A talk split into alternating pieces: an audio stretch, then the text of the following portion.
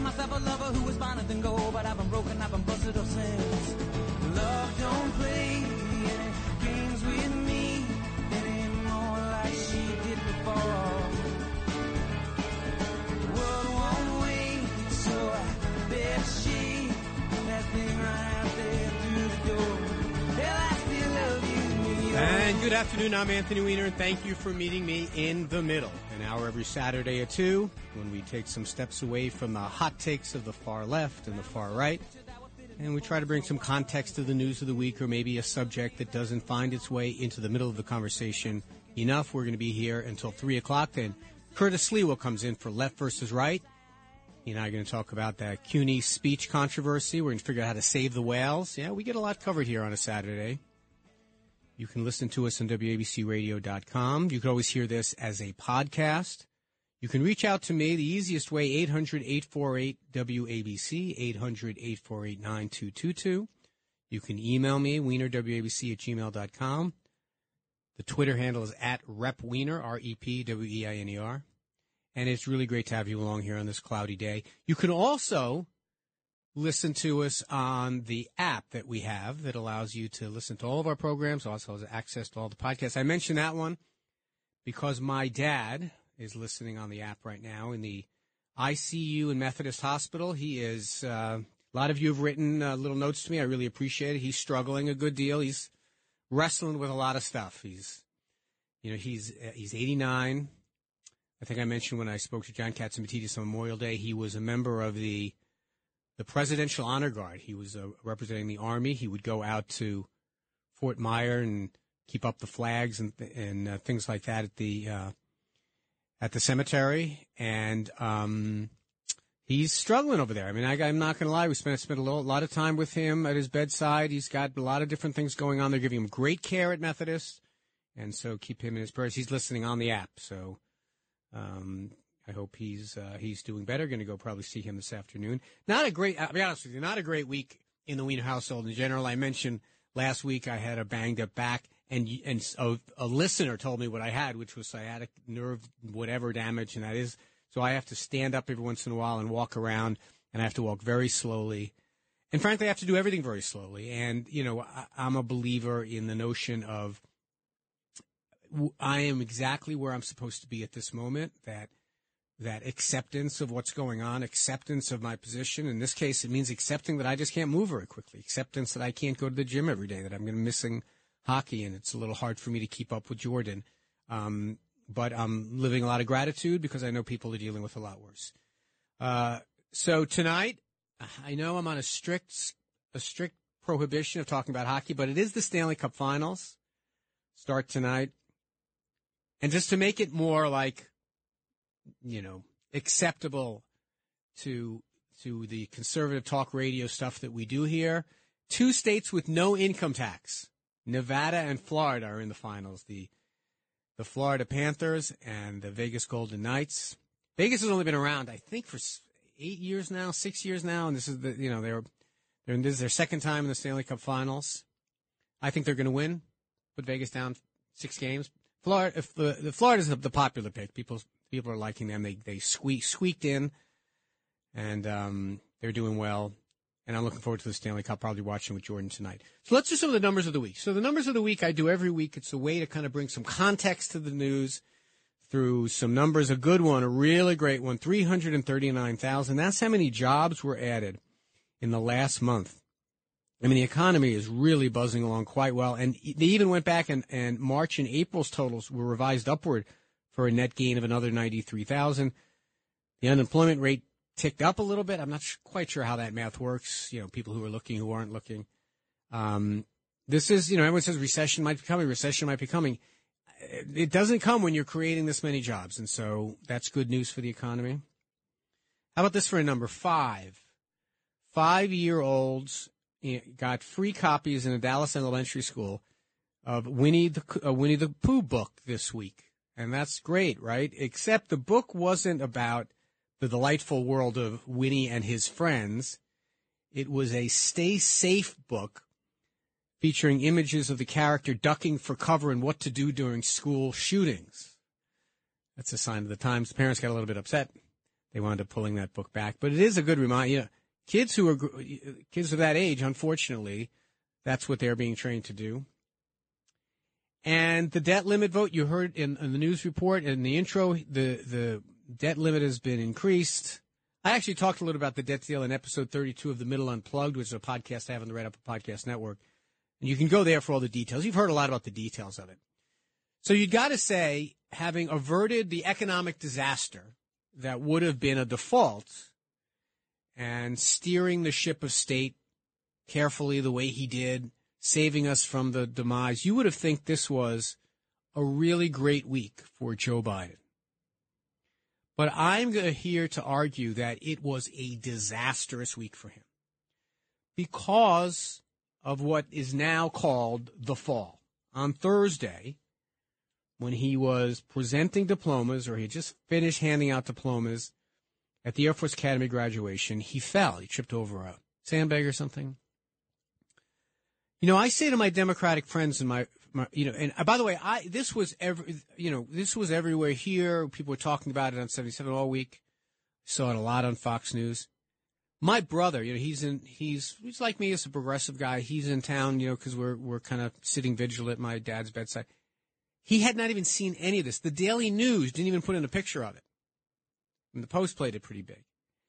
I, this is the thing, if there is a thing that can, that can upend Joe Biden, it is the fact that he's an 80 year old man. And he's not an 80 year old man in great shape.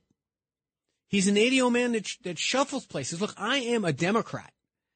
I think that Joe Biden should be reelected. I'm glad. I, th- I think he can beat Donald Trump. I get it. I understand it. But to my fellow Democrats, we are whistling past the graveyard. You know, a couple of weeks ago at the G7 summit, he stumbled and caught himself. If you want to talk about what the enduring things are going to be in this campaign, it is not going to be someone talking about the debt deal of 2023 during the election. It's going to be ad after ad after ad of the president of the United States literally falling down. Now, I get it. There's a lot of people in this audience who are sharp as a tack at 80.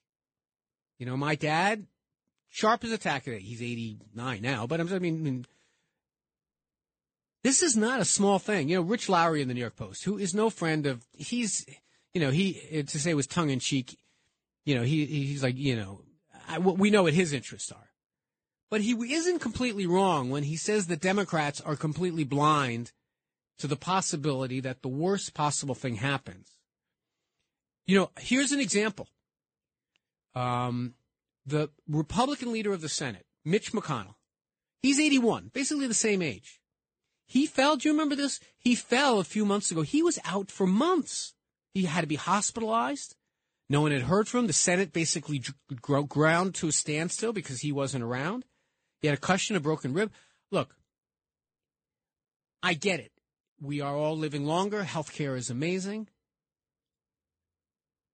But what what are we as Democrats doing except holding our breath? I mean, yeah, it's really great. I mean, and I've heard a couple of people say this. Who cares if he fell down? Look at the great week we had. He did this, he did that, he had this accomplishment. I'm just saying that. And by the way, I'm going to get to Donald Trump's week after the break, but I just want to make the point that this is a little bit of a problem in that, in addition to we was kind of socking, saying, all right, it's, it's Donald Trump, it's, it's um, Joe Biden or nothing. is we've done nothing, we as a party, to elevate and bolster Kamala Harris.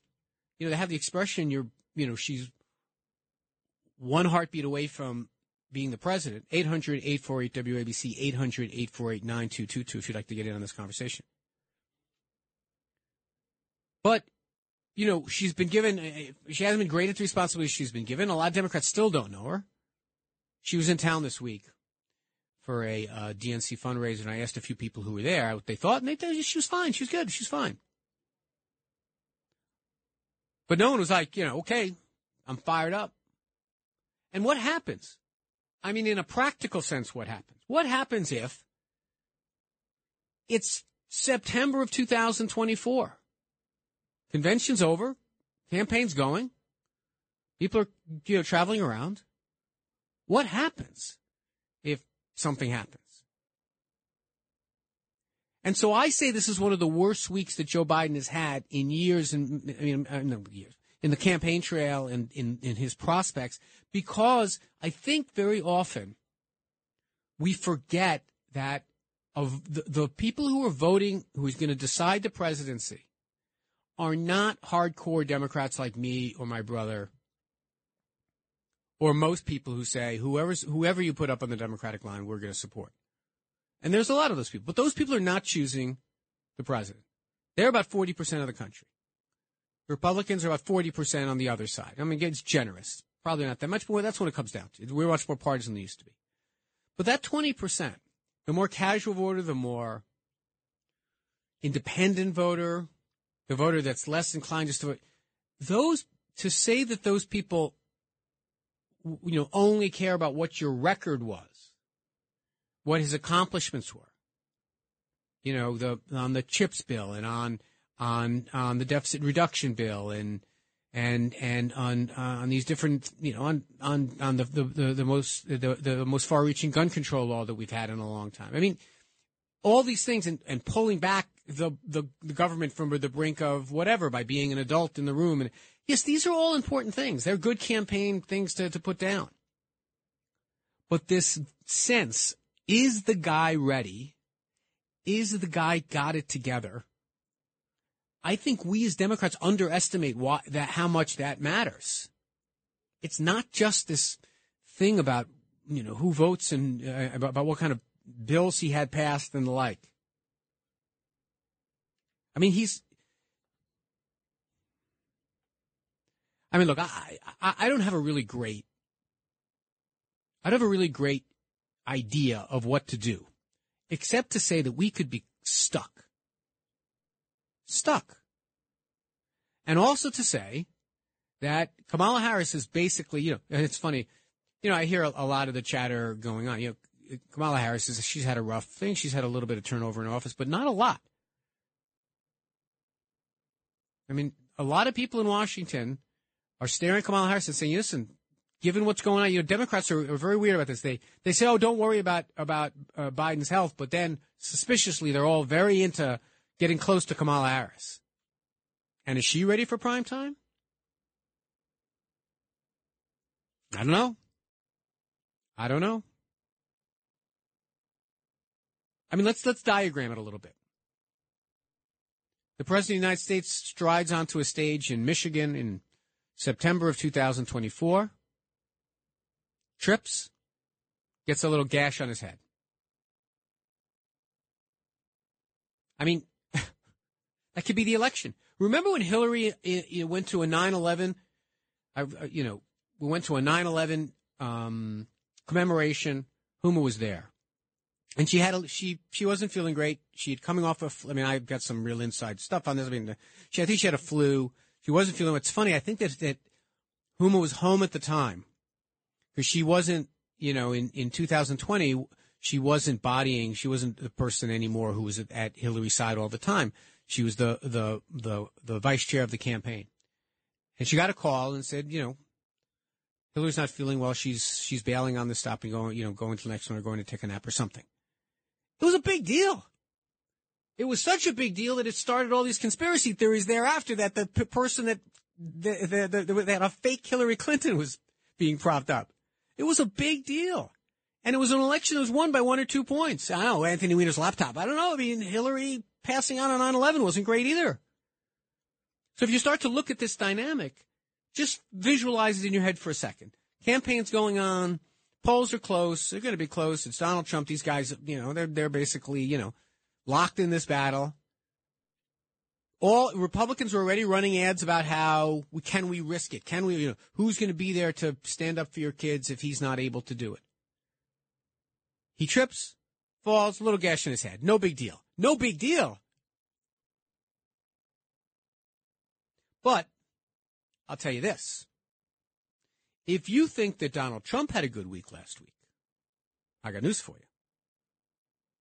I think he actually had a worse week than Joe Biden did.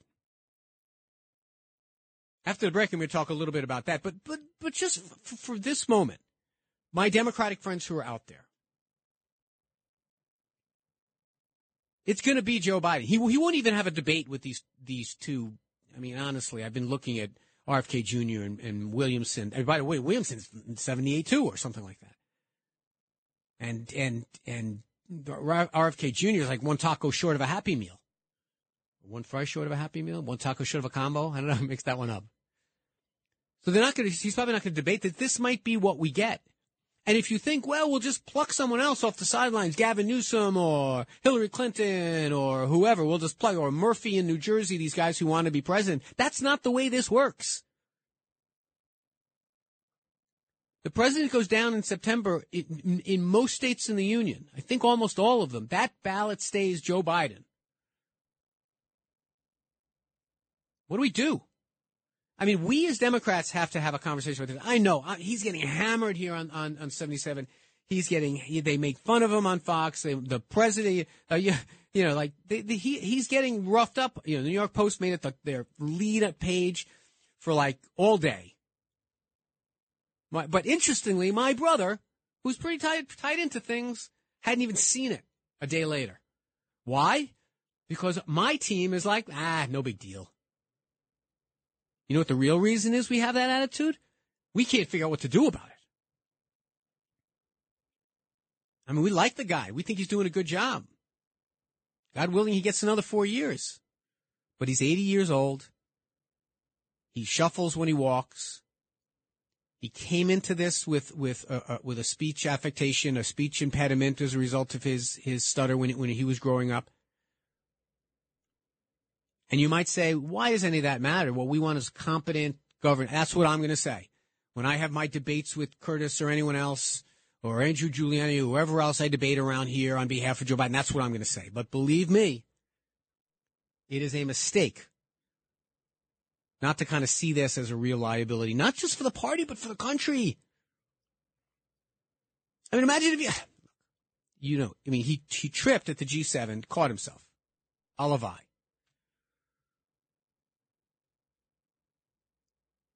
I mean, this is part of deciding who should be president is not just what positions you like. Are you are you are you ready to do it? And I, look, I think he is. And as I'm going to explain when we get back from the break, there are things that his opponent has going on that aren't so great either. But listen, if we're if you, if you want to talk about whistling past the graveyard, not to be too literal about it, that's what Democrats are doing right now. It's great to have you along on the middle. 800 848 WABC if you want to get in the queue. I'm going to be here until 3 o'clock. Curtis Sliwa comes in for Left versus Right. We're going to talk about the CUNY speech. I have a little different position than him on that. It's great to have you along, and we'll see you on the other side.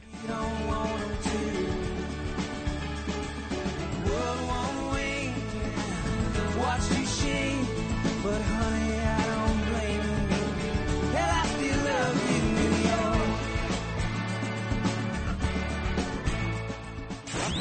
This is The Middle with Anthony Weiner. 77 WABC. I heard you on my wireless back in 52. Lying awake intent and tuning in on you. If I was young, it didn't stop you coming through. Ow, ow. They took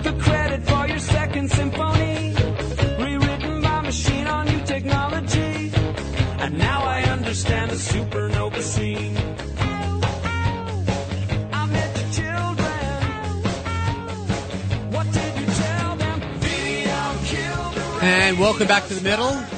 Presidents of the United States of America. That's their version of the the Bugle song. See, this is why Kevin Jost is so good at his job. I was going to play a different version of that, and he says, "Listen, you're doing a thing about the presidential election. That's why this this is why we are the most powerful radio station in the nation. We have the A team here with us.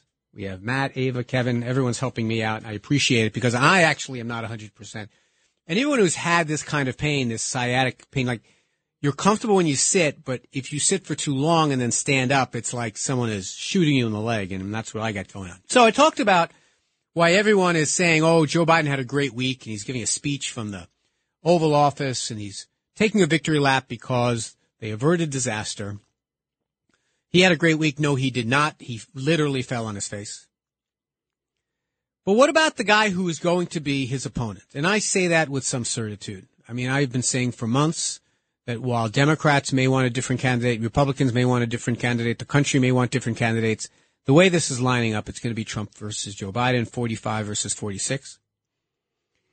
And in many ways, you would think Donald Trump had a great week because his primary opponent, Ron DeSantis, has come out from from Florida. Now he's actually waging a campaign. And when you're on a campaign trail, you get to learn a lot about someone. There's a lot of opportunities to make mistakes. And what is the beef on Ron DeSantis? The beef on Ron DeSantis has been that he's just not good at this, at campaigning. That that's not his thing. And that's what you got to do when you're in Iowa. You, you got to walk around and, and, and have, you know, pork chop on a stick at a state fair and stuff like that. And that he's a snippy little guy too. I say little because he apparently wears high heels. So he goes to an event in New Hampshire, and there's a gaggle of reporters around him. And well, why don't you why don't you listen? This is how it was set up. I think this is from MSNBC. This is how they set it up. And coming off two days of barnstorming through Iowa, Ron DeSantis today is in New Hampshire, and he got a little testy. The Florida governor snapped this morning when a reporter questioned his willingness to field voters' questions. Governor, how come you're not taking questions from voters? Stop coming up to me, talk to me. What are you talking about? I'm not here murder with people. Are you are you blind? What? Are you blind? I'm not blind. Okay, so people are coming up to me, talking to me, whatever they want to talk to me about. Yeah, now it was a little hard to hear what he's saying. Are you blind? Are you blind? I'm taking questions. Like people are coming up to me and talking. To me. Let me give you some back, background on that. The event that he was at in New Hampshire, New Hampshire is famous. They they love this about themselves that they do everything town hall style. When you speak, you take questions. And at this event, for generations, people at this particular event, the candidate stands up there and then they get peppered with questions. He didn't take any questions. That's why the reporter asked him that. But whenever you have a journalist describing you as a little testy, again, this is not just residents of New Hampshire. This is the whole country kind of feeling you out as, as it relates to, you know, who, uh, you know, do you have the stuff necessary? And if, being asked that question makes him say, Are you blind? I got to tell you, that's good for Donald Trump because that tells me that the kind of stuff that Donald Trump does, which is take runs at people, that he's going to be eating a lot of Donald Trump's punches in the next few. But Donald Donald Trump, and I am no fan, and I think sometimes it gets exaggerated. Him as a brilliant tactician, he's so good at what he does. But there is one thing I'm noticing him doing. He is going right at anything that DeSantis perceives as his strengths. That's not always what candidates do, just like what a sporting a, a sports team might do. You might not go with the other team's strength, but that's what uh, Donald Trump is doing. And I did an episode of the Middle Unplugged, I don't know when it was, a couple of months ago, where I argued that this whole thing about woke, using woke as this cudgel, is not as effective as some people would think it is. And Donald Trump, in I think a very smart tactical move, is going directly at DeSantis where DeSantis lives. Listen to this. It's gone sick. And I don't like the term woke because I hear woke, woke, woke. You know, it's like just a term that use half the people can't even define it. They don't know what it is. He's exactly right. If he, if Donald Trump takes woke out of DeSantis's quiver and says, yeah, you know, I'm going to make that word something, you know, that people like, like, what does that even mean?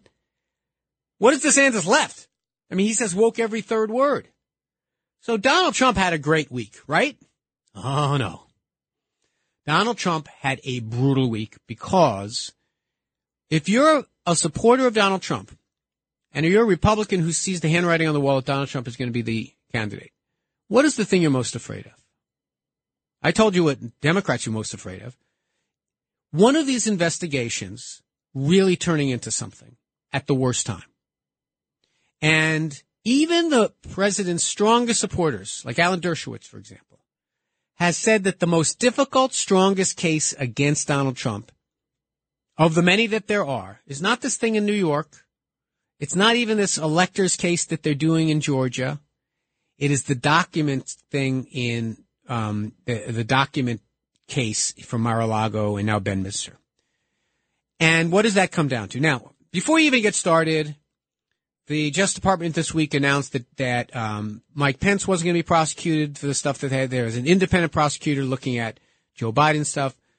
But the thing that's there is a there is a grand jury that had been um, that had been seated to look at Donald Trump stuff, and Donald Trump's lawyers and Donald Trump himself has said that I can't, you know, you can get me for for like documents that I had that maybe I shouldn't have had, the Presidential Records Act.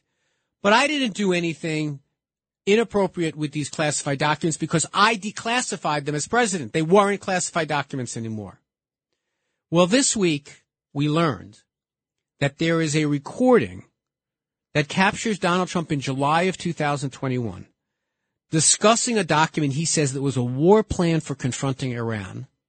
He was he was discussing it with a couple of researchers for a book that was going to be done about um, his former chief of staff. And on that recording, Donald Trump says, according to all these reports, says that he says t- to these people, I, I, I, I missed my chance to declassify this. He acknowledges in his own voice that the document that uh, he had was not declassified. He said it himself in the conversation. And he's talking about Iranian war plans with two researchers for a book. And now you might be wondering, well, why was he, why was he talking about that? It's because he wanted to show that what people have said is that he what he was going to attack Iran wasn't true, that this guy, General Mark Milley is lying or whatever it is. He's trying to settle a score. So this document, this Iranian war plan document, not only was in the president's possession, not only was he showing it to someone, but he acknowledges it wasn't classified. He says, I didn't classify it in time or something like that. His whole argument is that he, is that they were declassified. And then yesterday comes the kicker. They can't find the document. The president's lawyers went back to the Justice Department yesterday and said, we can't find this document he's talking about. This is the smoking gun. This is the, I declassified it in my brain. I didn't tell anyone. I did it on the plane on the way back. This is him saying that he knows it's not declassified and he's showing it to them anyway. And by the way, since it's a war plan, this is a whole different law now. There are certain categories of documents that if you reveal have an even stiffer penalty. I'm not, going to get hysterical, but death is one of them. So what is the nightmare scenario for Donald Trump? The nightmare scenario is an audio tape of him coming out saying, I've got a document here that's not, that's, that's classified. That I didn't cl- declassify it in time or, I mean, it's not really clear from the news stories what the exact words are. And this is on top of everything else. This is on top of a Mar-a-Lago maintenance worker telling prosecutors that the, that he moved boxes before the Justice Department showed up. That's on top of security footage that apparently shows that there was an attempt to doctor this is the footage to, for some reason. And after months of back and forth, Trump eventually turned over 15 boxes of material with 200 documents marked classified. And even then, it turned out that there were more. But mishandling documents, okay, that's one thing. But revealing a classified document of this sort and then losing it. It was a war plan on how to attack Iran. This is the Republicans' version of the nightmare scenario. What do you do if if this guy who's I think he's going to you know win the early primaries? He's, what do you do if if there's a, a, a the, the, the violations of the Espionage Act? And people can say, "Oh, it's it's it's it's big government, you know, the the deep state trying to get him." Oof. This is bad. 800 848 WABC, 800 848 9222. When we come back, we'll get some calls. The board is all full up. I, I, I, you know, I've been on a little bit of a filibuster here. I do want to hear what you have to say. 800 848 9222. This, I'm calling the very bad week for Joe Biden and Donald Trump. Want to hear what you have to say, and we'll be back with you on the middle on the other side. And now I understand the supernova scene.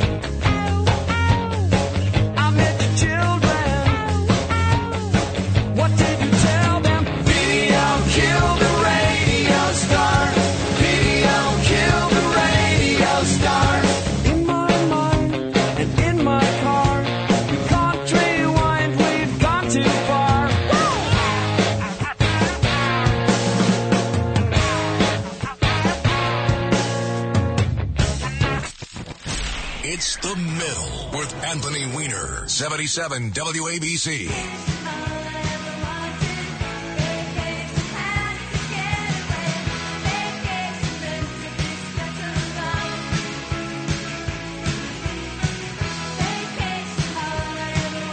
And welcome back to the middle. That's the Go Go's. So we're talking about the challenges this week that both Trump and Biden have run into. Let's get to some calls. I know a lot of people are passionate about this stuff. I'm also interested if anyone has an answer. Like, what do you do about it? We're, it, it seems like we're stuck with these guys. These are going to be the nominees. Not much we can do about it, in my view. Let's see. Let's go to Melanie and Danbury. Melanie, welcome aboard. Okay.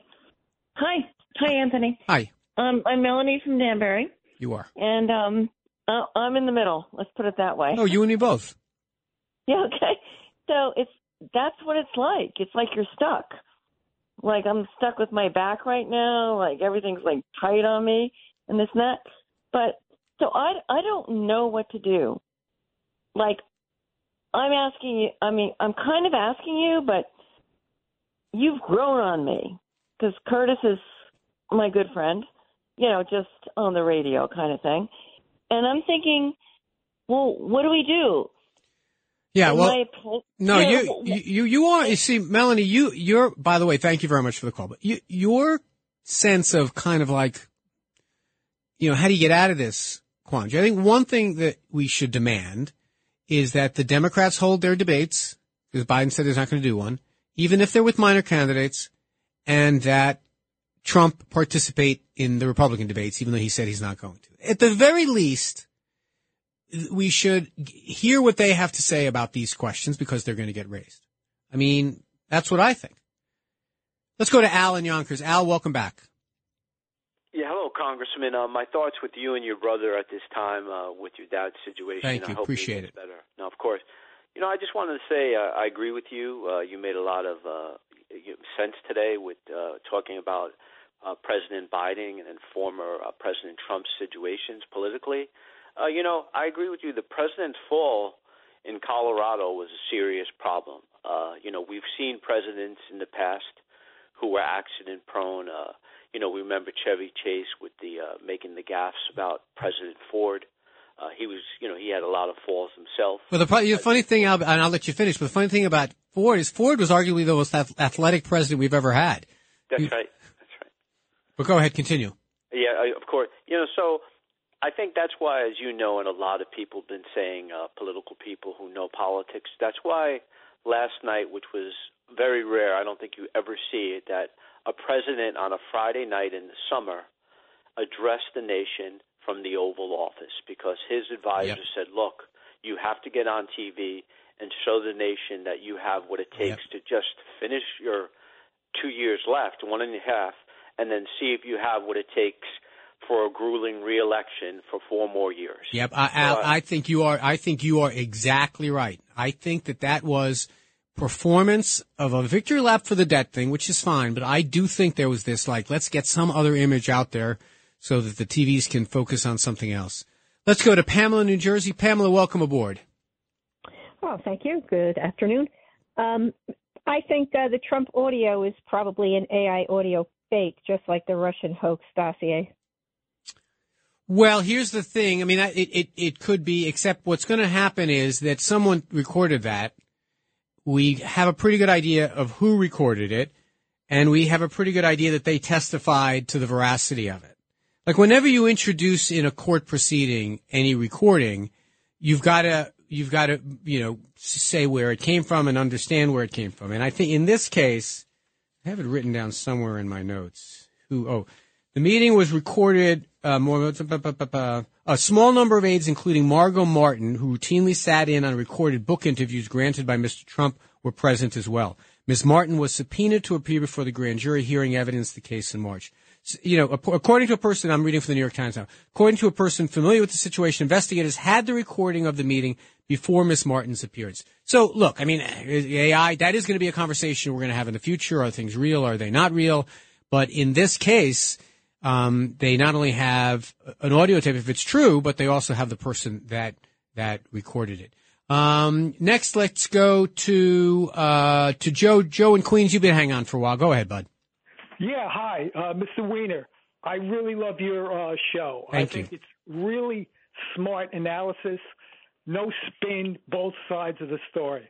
I love hearing from centrists because that's what they do. Um, yeah, I'm a um, progressive liberal, Democrat by uh, default, but I am just so horrified by the presidency of uh, Biden. I call myself a never Bidener from back when, you know, in the primary. I couldn't believe that they would pick this guy out of all, out of everyone. He is he is a catastrophe, and I cannot see him beating Trump or any any or DeSantis or anyone. Well, I don't know about the last part. I mean, we we know he's done it before.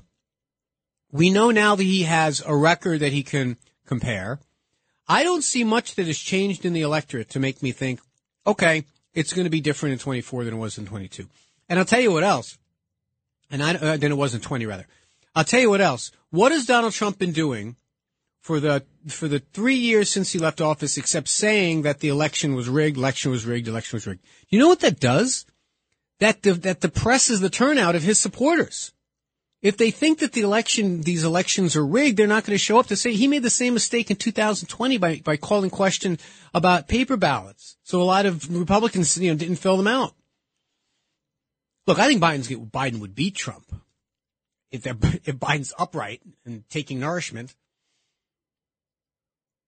I mean, there's just, I think that, that that part we can debate, but I'm, I mean, uh, he's going to be the nominee. And that's the bigger problem is that he's going to be the nominee. By the way, speaking of Trump, did you, did you see this week his, he criticized his former press secretary because she got something wrong. She's a host on, on Fox now. And it got me, he called her milk toast. He spelled it wrong. I think it's spelled with a Q, U. I think Matt Meany seems to agree with me, but who knows? But I, I started to do some research. This is a partial list of the names that Donald Trump has called the people he appointed to work for the U.S. government. He called his former Secretary of State dumb as a rock. He called multiple chiefs of staff born losers way over his head. Multiple attorney generals were called coward, disaster. A defense secretary was called weak. One was called overrated. His former Joint Chiefs of Staff, and these are the words of Donald Trump, the guy that hired these people. His former Chief of Staff was called an effing idiot. His former National Security Advisor, he called a moron. I told you about milk toast. For his White House press secretary, called a milk, milk toast. His former top communications aide, he called a sleaze bag. The current uh, FBI director, he called disappointing. That's not so bad. And of course, he called his old vice president no courage. You know, it does kind of make you someone's going to ask him a question sooner or later. Why, why do you hire these lousy people? You're supposed to be such a great manager. You hired these people that that apparently are not uh, are not very good at their jobs. All right, let's get back. Let's get back to the calls here. Um, John in Long Island, go ahead, John. Thank you for calling us. Hey, Anthony, how are you? I'm good, John. Uh, appreciate your panache. I always like your panache. You're uh, thank you. You're a good guy. Uh, listen, Teeter, hang up for your back. Hang on that Teeter, hang up, and now I'm going to say something you're not going to like. Okay. Um, you're, you just made some comments about what Trump says about his people. At least he could make comments about his people. Joe Biden is an empty vessel. He's not running the country. The world on the world stage, we are weak. You call it a uh, an, an inflation lowering act? It hasn't done that. It's done nothing. Well, let's do the world stage thing, John. Before you go on, I, I'm going to let you finish, but let's do the world stage thing. NATO is actually two members more since uh, Donald since uh, Joe Biden took office. He's managed to keep this coalition together to fight a war on our behalf against one of our prime enemies. I mean, I think we're doing much better on the world stage. We're doing better on the world stage by by dumping millions and millions of dollars to Ukraine, where we can't even trace what's actually even going there. Well, hold on a second. But hold on a second. But yeah, we're giving guns and armaments to an ally to fight our enemy without putting a single U.S. troop on the ground. It's the best possible scenario.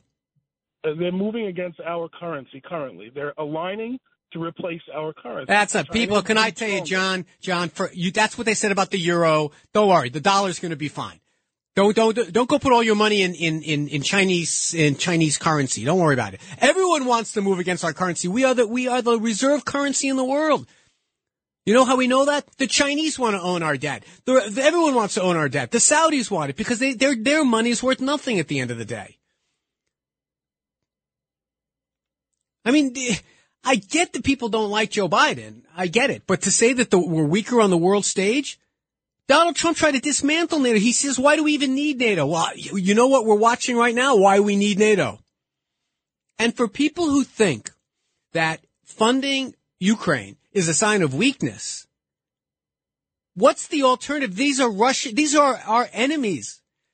This is the dream scenario. We have a vigorous ally who's fighting against our enemy. People say, oh, it's a proxy war. Hell yes, it's a proxy war. That's the best kind of war.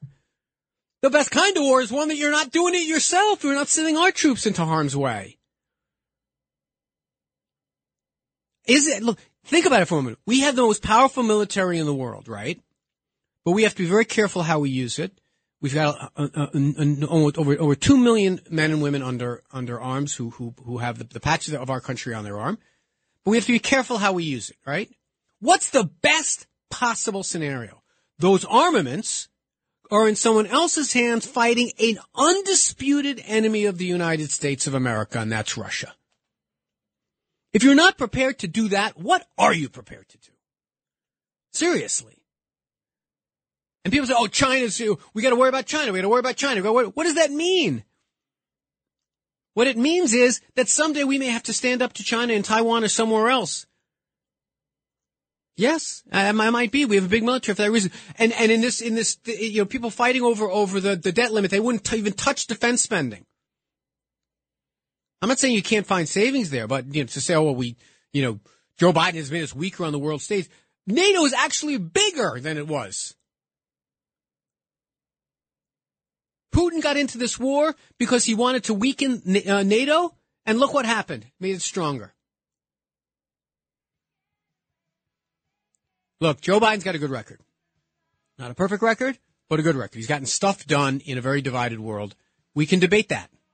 I'm, I'm willing to debate that. One thing is hard to debate is that the guy's, you know, the guy's fit enough to be doing this job. But who am I to talk? When we go to commercial, I'm gonna have to walk around the studio because I got such a bad back. I'm a 58 year old guy who's like hunched over, like. uh Anyway, I doubt. So when we come back, we'll take a few more calls, and then at the top of the hour, Curtis Sliwa also has his things going on. That guy's training for some boxing match. I mean, good grief. He's going to be in the red corner, by the way. We'll see you on the other side.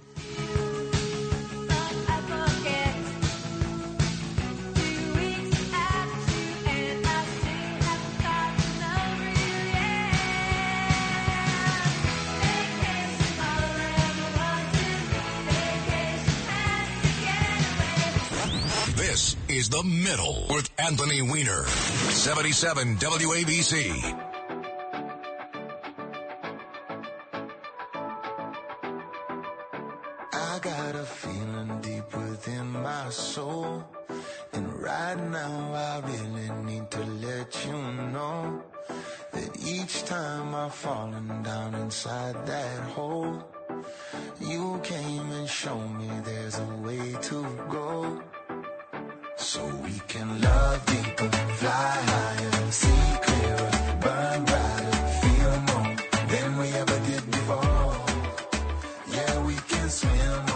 Welcome back to the middle. I'm Anthony Weiner. So great to have you along. A little bit of a cloudy day outside. Looks like it wants to rain.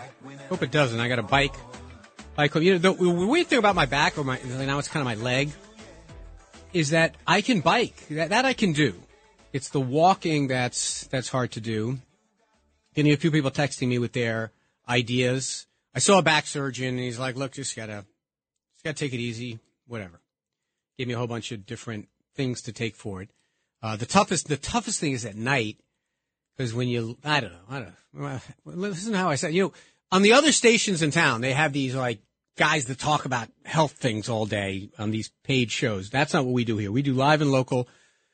And we're talking about the election of 2024 here. 800 848 WABC, 800 848 9222. I'm Anthony Weiner. The show is called The Middle because we try to talk about the Venn diagram that exists in this country where we have people on the left, we have people on the right, but we also have people who are like kind of willing to be political and partisan and say, I'm a conservative guy, but still I'm interested in what's really going on. I'm willing to take a, a real look at things. And that's what I try to encourage here on the show. And the callers usually usually take that invitation. The callers usually are like, yeah, I mean, I'm, I'm open to both sides, but here's the, here's the place that I come down. And so I appreciate those calls. And let's get back to those calls. Uh, first, let's go to Stu in Brooklyn. Go ahead, Stu. Anthony, I am disgusted at what I'm hearing, both sides. We're talking about, excuse me, a possible war with China.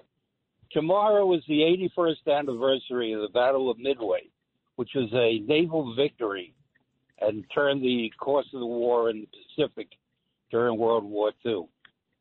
If we were to get involved in a war with the Chinese Navy today, we would lose. We would lose because we fail to recognize that they have weapons that we cannot counter. And I lay that problem to the imbeciles running the military at this point at every level, including the Department of Defense, which I have a grudge against on a number of But Stu, before you go into your grudge with the Department of Defense, why do you think we're having a war with China? Just because you, why? Because people say that? Who? China doesn't want a war. China doesn't want a war with the United States of America. It would collapse their economy. You sound, you sound like Neville Chamberlain. that's that, that, that, that, that's that's what you can say. That's what that's what you can say, Stu, about anyone who thinks there's not. Look, China has economic interests that, believe it or not, are deeply entwined with ours. They have a great deal of their of of our debt is held by them. They put their money here because it's safe. They're trying to expand economically all around the world by building things in countries, giving countries money loans at, at exorbitant rates. They're trying to uh, expand their influence. It's not in their interest to be having a, a shooting war. Now, it is in the interest of hysterical people on, on Fox News and on talk radio to try to make, look, there is a desire for conflict in the way we talk about media things and the way we talk about foreign affairs. The way, look, there's plenty of real conflict. We don't need to invent any. Now, it's not easy. We do have aggression by the Chinese, you know, saber rattling around Taiwan. That's going on forever. Honestly. Ever since Taiwan declared independence, this is this saber rattling's been going on, and ever since it declared independence, we've had the same position, Democrat and Republican um, um, administration. Don't go to war with China. Don't let people motiv- motivate you by fear. Because that's what goes on. Let's go to Dean in New Jersey. Dean, what do you have to say? Yeah, you know what I have to say. I I I, I tell my friends they got to listen to you. I'm I'm a conservative, Republican, uh, not really a Republican, but conservative, and I tell them they have to listen to you because listen, this guy's so smart and so so honest now that I think he's going to be he's going to turn into a conservative. and, and and if if if if you like the way you're doing it now, the way you're talking about Russia, the way you're talking about uh, the Ukraine and China, yeah, I I'm happy. But if you think I was like cringing because I got some people listening to you. If you think Biden is actually making the decisions that are happening now, whether you like him or not, it is not Biden. He's not just having physical difficulties; he's having mental difficulties. But Dean, I, have heard people say that before, and a previous caller said that. What, what, I mean, I see it. What is that based on? Here's what it's based on. When was the last time that he had a press conference that he was taking actual hard hard questions from, like you say, DeSantis, right? He gets a little little thing there, he gets testy, but at least he has something. Yeah, to D- say. D- Biden does not do many press conferences, and when he does them, he's lousy. But but where do you get to say he's not making decisions, though?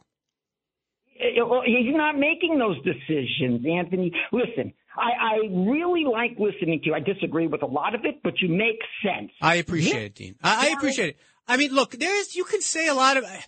Joe Biden is old, eighty years old, even though a lot of our listeners are older than that and are still, you know, punching punching way beyond their weight and kicking out their coverage or whatever the expression is.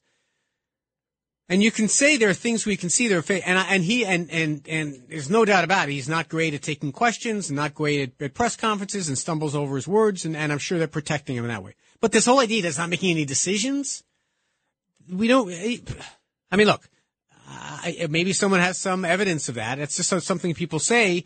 Um, and and by the way, if that's the the worst thing that you can say about him, that's not so bad. Listen, I appreciate, you know, look, I, I entered into this conversation just to kind of say we had these, these weeks that if you were supporters of the two guys, you'd say, hey, they weren't so bad. And I think in both cases, Democrats are not really looking at their own guy that carefully. And I think Republicans aren't, you know, although they know the flaws with Donald Trump, I don't think they, they realize that there's these outside forces that are getting more and more scary that could impact the election. And at least the Republicans have a strong, vibrant field of people to kind of maybe pick up the pace a little bit and close the gap. Democrats, we, we, we got no plan B. Speaking about plan B, let's go to the top of the hour. And at the top of the hour, you're going to hear from my friend Curtis Sliwa and me. We have left versus right. We talk about the issues of the day. We're going to talk about the controversial CUNY speech. And Curtis, one of the most pro animal rights person people you're ever going to hear from, is thought wants to talk about saving the whales. And also, the Mets and the Yankees look like they're figuring out how to win again. What could be wrong? Thank you so much for joining me.